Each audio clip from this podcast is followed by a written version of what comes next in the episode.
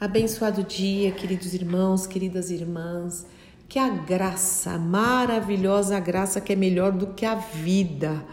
E a paz de Cristo, o Shalom do Senhor esteja sobre a sua vida em mais esta manhã de quinta-feira, aí mais um dia, onde as misericórdias do Senhor se renovaram. Levanta e anda, o Senhor é com você. Lembrando que o Pai tem propósitos eternos para cumprir em sua vida, em nossas vidas e através das nossas vidas que nós devemos ser agente de transformação. Nunca esqueça disso, que nós devemos ser sal, ser luz, o bom perfume de Cristo, carta aberta, lida por todos os homens. Se nós somos uma carta aberta, o que será que as pessoas têm lido em nossa vida? Quando elas olham para nós, quando elas convivem conosco, né? Especialmente as mais próximas, que nos veem no dia a dia, nos detalhes. O que será que elas dizem ao nosso respeito? Será que é a mesma coisa que a gente pensa que a gente é ou está fazendo? De vez em quando você dá uma checada com seu marido, com a sua esposa, com seus filhos, com seu patrão, com seu funcionário também perguntando como é que está a minha vida, já que eu sou uma carta aberta, né, lida por todos, o que, que você está achando, onde que eu posso mudar, melhorar, eu estou sendo bíblico, eu estou sendo realmente um, uma é, imitador do Senhor Jesus Cristo, eu estou sendo um cristão que tem honrado o nome do Senhor, eu tenho feito o nome do Senhor digno, eu tenho glorificado o nome do Senhor com a minha vida nos detalhes. Que tal a gente perguntar? Porque às vezes a gente faz isso nas empresas, mas não faz dentro de casa, né? Acho que isso é muito importante, mas não só perguntar. Quando a gente pergunta, a gente precisa ter, precisamos ter ouvidos para ouvir, porque nem sempre são só elogios. Não pergunte esperando receber um de elogios. Que legal, é sempre bom a gente receber um elogio, é sempre bom reforçar os nossos pontos positivos e a gente reforçar os pontos positivos, né, dos outros, claro, porque tem gente que só critica, hein, dá licença. Não, todos temos pontos positivos, eu tenho certeza mas também precisamos ter o coração aberto para ouvir é, é, pontos da nossa vida, áreas da nossa vida que não estão lá muito de acordo com a palavra de Deus, né? Nós fomos criados para o louvor da glória dele. E um dos pontos que é o principal, ou se eu posso dizer que é o principal, né? Santificação, consagração, é viver pela fé. Será que as pessoas olham para nós, principalmente as mais próximas, e, e, a gente a gente transmite descanso, a gente transmite é, quietude, ou quem convive conosco mesmo no dia a dia acha que a gente é, é estressado, cheio de preocupação, que a fé fica bem longe, né? Só tem fé quando vai falar na igreja, vai cantar vivo por fé, né? Cada vez que a minha fé é provada, tantos é, louvores lindos, né? que falam sobre fé, mas nós precisamos não só cantar, não só ler, não só saber frases, nós precisamos vivenciar isso. E vamos lá, falando em fé, eu quero ler mais um texto com vocês para nos fortalecer a você e a mim, com certeza. Jesus, no Sermão do Monte, esse Sermão do Monte é maravilhoso. Leia Mateus 5, 6 e 7. Olha, se a gente colocar em prática esses três capítulos, a nossa vida já vai sofrer uma reviravolta. E em nome de Jesus, que isso seja, seja é, efetivo, viu? Seja real. Porque o Espírito Santo vai, vai, se a gente lê mesmo, querendo, querendo ser transformado, o Espírito Santo vai vai fazer uma, um grande reboliço santo, um santo reboliço nas nossas vidas, porque tem ensinamento para tudo, começando das bem-aventuranças, e aí vai o capítulo 5, e o capítulo 6 e o capítulo 7, né? E o Senhor fala sobre tudo, especialmente ou inclusive sobre não se não nos preocuparmos com a vida diária. O Senhor fala: olha os passarinhos, eu observe os pássaros, eu cuido, eles não plantam, eles não colhem, eles não guardam alimento, mas o Pai alimenta. E também ele fala para a gente observar como crescem os lírios do campo. Eu gosto muito de flor, né? E os lírios do campo são maravilhosos.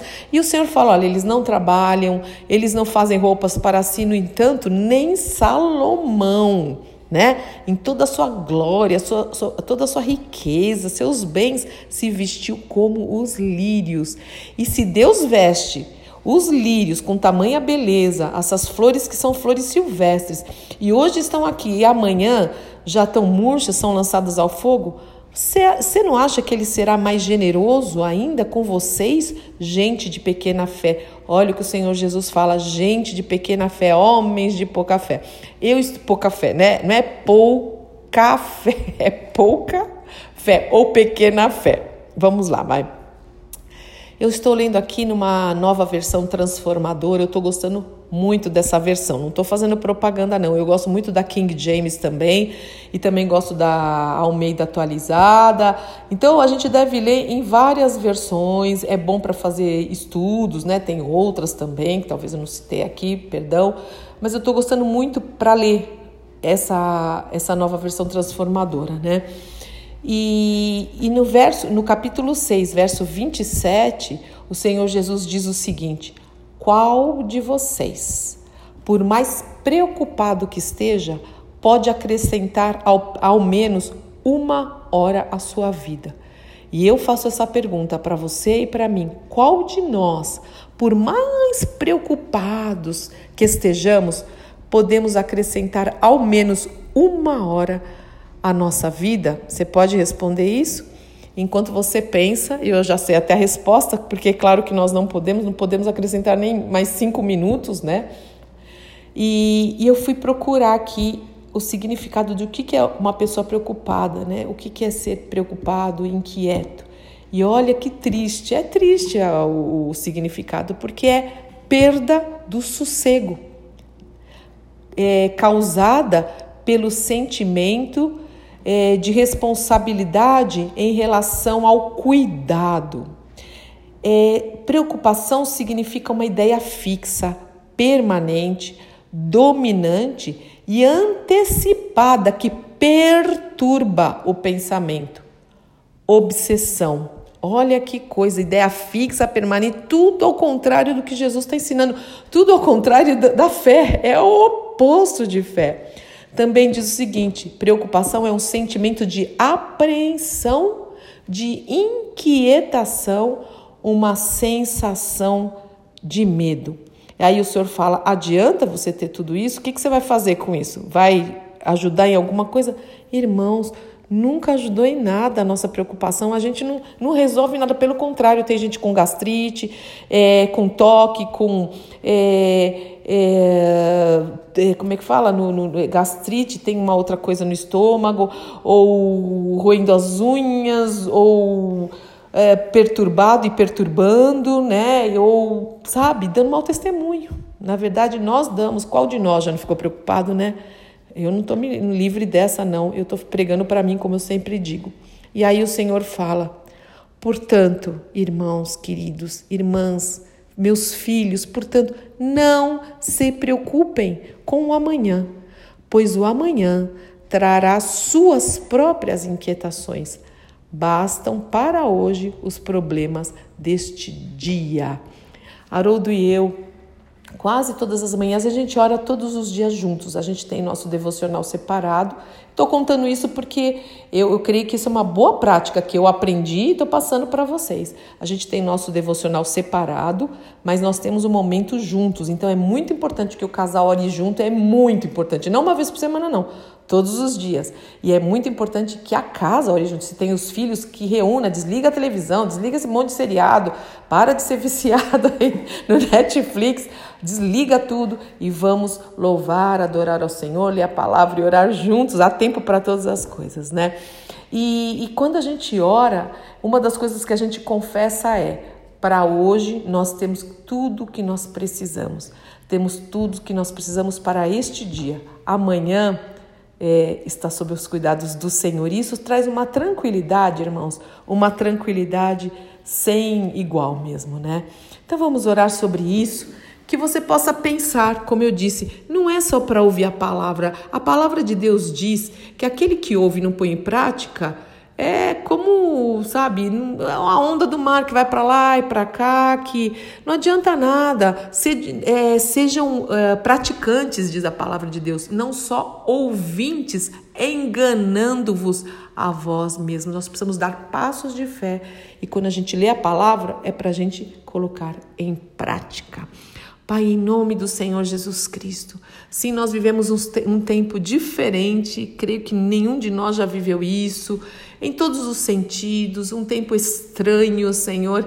Por outro lado, nós temos certeza, acho que é um tempo em que nós temos mais certeza ainda, convicção que nós não temos controle de nada. Por outro lado, nós temos absoluta convicção e fé que o Senhor está no controle de todas as coisas. Nada acontece sem a tua permissão. O Senhor está no domínio de tudo. O Senhor controla a história. O Senhor controla a nossa vida. O Senhor controla o nosso acordar. Se nós estamos vivos nesse dia, é porque as tuas misericórdias se renovaram. Então, Pai, desperta isso em cada irmão, em cada irmã minha que está ouvindo essa oração. Em nome do Senhor Jesus Cristo, que o teu Espírito Santo revele, traga vida, que a semente da tua palavra lançada frutifique e floresça e traga frutos e frutos que permaneçam, que nós possamos realmente viver uma vida diferente sem essa preocupação, porque o significado de preocupação, de ansiedade, de inquietação é, é, é o oposto da tua palavra e nós não queremos te desobedecer, Senhor, em nome de Jesus. O Senhor falou que é melhor obedecer do que sacrificar. Então, nos ajude, ajude o teu povo, Paizinho amado, Espírito Santo de Deus, Santo de Deus em nome do Senhor Jesus Cristo. Ajuda esse povo que se chama pelo teu nome a sairmos dessa zona de inquietação, de preocupação e irmos realmente mergulharmos na fé no Senhor, que controla todas as coisas, fundamentando as nossas vidas, a nosso, o nosso dia a dia, as nossas casas e tudo que nos diz respeito, fundamentando na rocha, que é Cristo Jesus, no nome de quem nós oramos e te agradecemos. Amém, amém, amém. Deus te abençoe muito, meu querido irmão e minha querida irmã. Eu sou Fúvia Maranhão, pastora do Ministério Cristão Alfiômega em Alphaville, Barueri, São Paulo.